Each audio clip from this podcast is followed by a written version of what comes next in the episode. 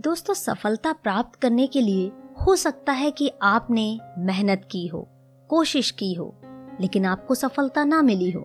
पर इसका मतलब ये तो नहीं कि आप कोशिश करना छोड़ दें। आपके अंदर का आत्मविश्वास कम हो जाए।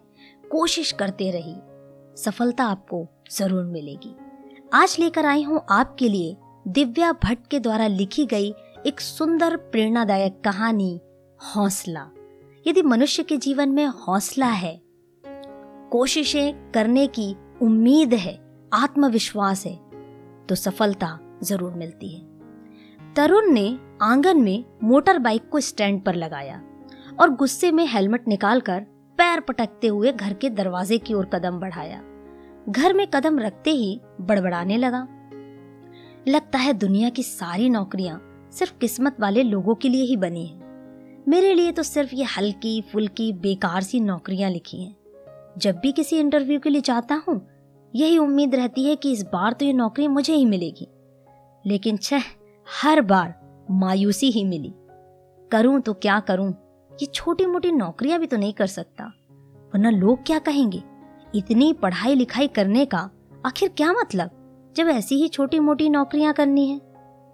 इतना कहकर मायूस और निराश मन से अपने कमरे में चला जाता है। माँ रसोई घर से सब कुछ सुन रही थी। पर वो भी क्या करे, सिवाय अपने बेटे को समझाने के। सो वो भी अपने काम में लग गई। अक्सर ऐसा होता था कि तरुण नौकरी के इंटरव्यू के लिए बड़े उत्साह से जाता तो था, मगर उतना उत्साह के साथ घर नहीं लौटता था। बल्कि बहुत बार तो ऐसा होता था कि वो निराश होकर घर लौटता था, दुखी मन से घर लौटता था। ऐसा नहीं था कि तरुण को कोई नौकरी नहीं मिलती थी। या वो किसी इंटरव्यू में सफल नहीं हुआ था।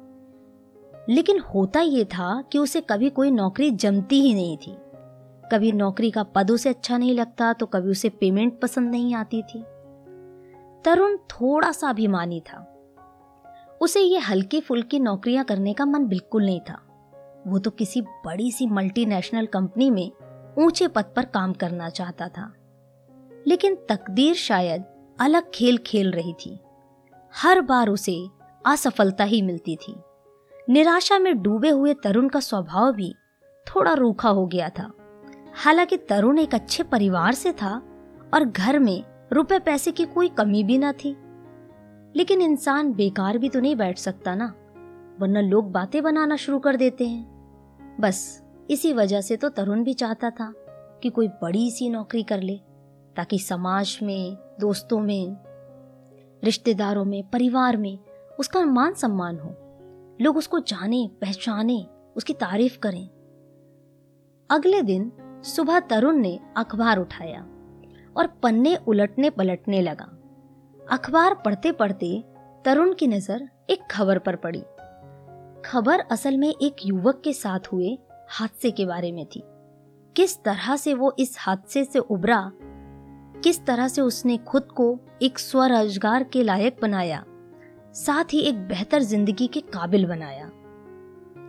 खबर दिलचस्प थी तो तरुण ने खबर को पूरा पढ़ना शुरू किया। ये खबर थी कि एक नौजवान युवक की, जो अपने साथ हादसे से उबर कर खुद को जीवन में आगे बढ़ाता है। एक दिन वो युवक रेल से कहीं जा रहा था। रेलगाड़ी से उतरते वक्त उसका पैर फिसल जाता है और वो सीधा रेलगाड़ी के नीचे आ जाता है। रेलगाड़ी के गुजर जाने के बाद वो खुद को संभालता है और देखता है कि उसका एक पैर घुटने के नीचे से कट चुका है। प्लेटफॉर्म पर अफरा तफरी मच गई। प्लेटफॉर्म पर खड़े लोग उसकी मदद करते हैं और उसे पटरियों से उठाकर प्लेटफॉर्म पर ले जाते हैं। एक व्यक्ति ने हिम्मत करके उसका कटा हुआ पैर उसके पास रख दिया। कितना डरावना ये सीन होगा। कितना डरावना ये दृश्य रहा होगा। देखने वाला ही महीनों तक नहीं भूल सकता। तो जिसके साथ ऐसी घटना हुई है, वो भला इस हाल को कैसे भूल सकता है? ये सोचकर ही तरुण को बड़ी दया आने लगती है। तरुण सोचने पर मजबूर हो जाता है। तरुण आगे बढ़ने लगता है।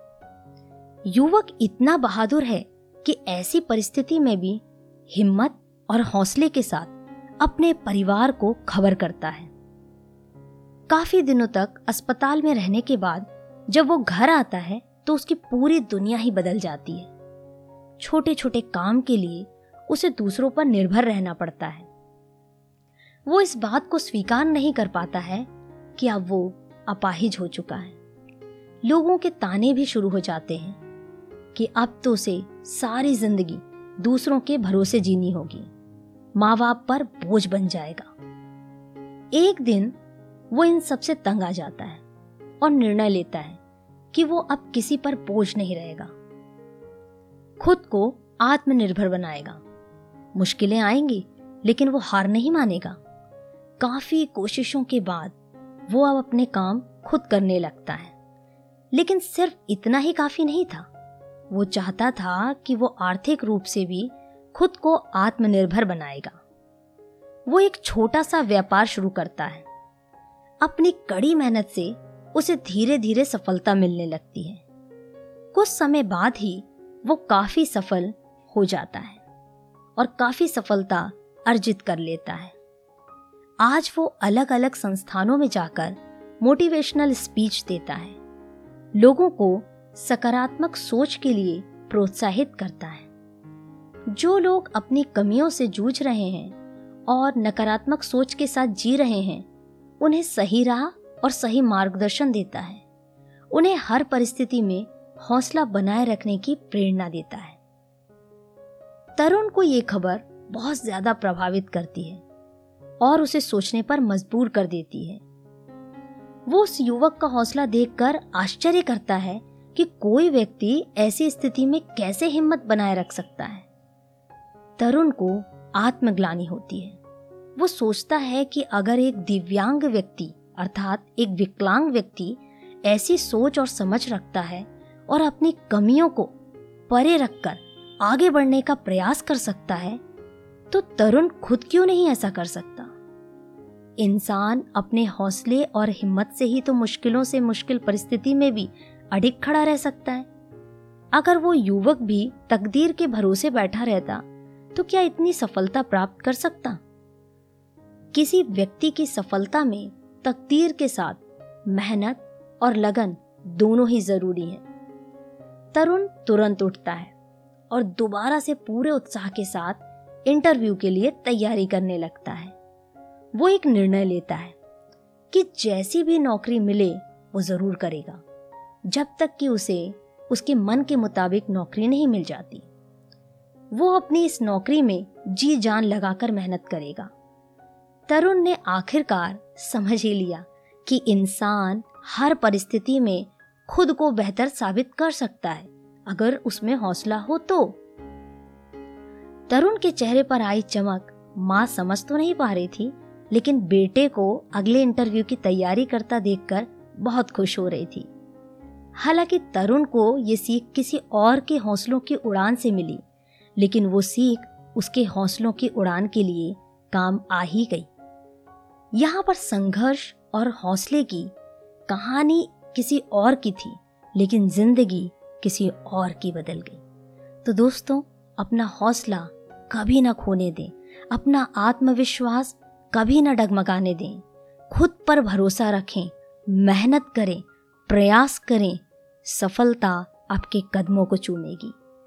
आप सुन रहे थे मोनिका की आवाज़ में कहानी, मोनिका की जुबानी। कहानी कैसी लगी? कमेंट करके मुझे ज़रूर बताएँ।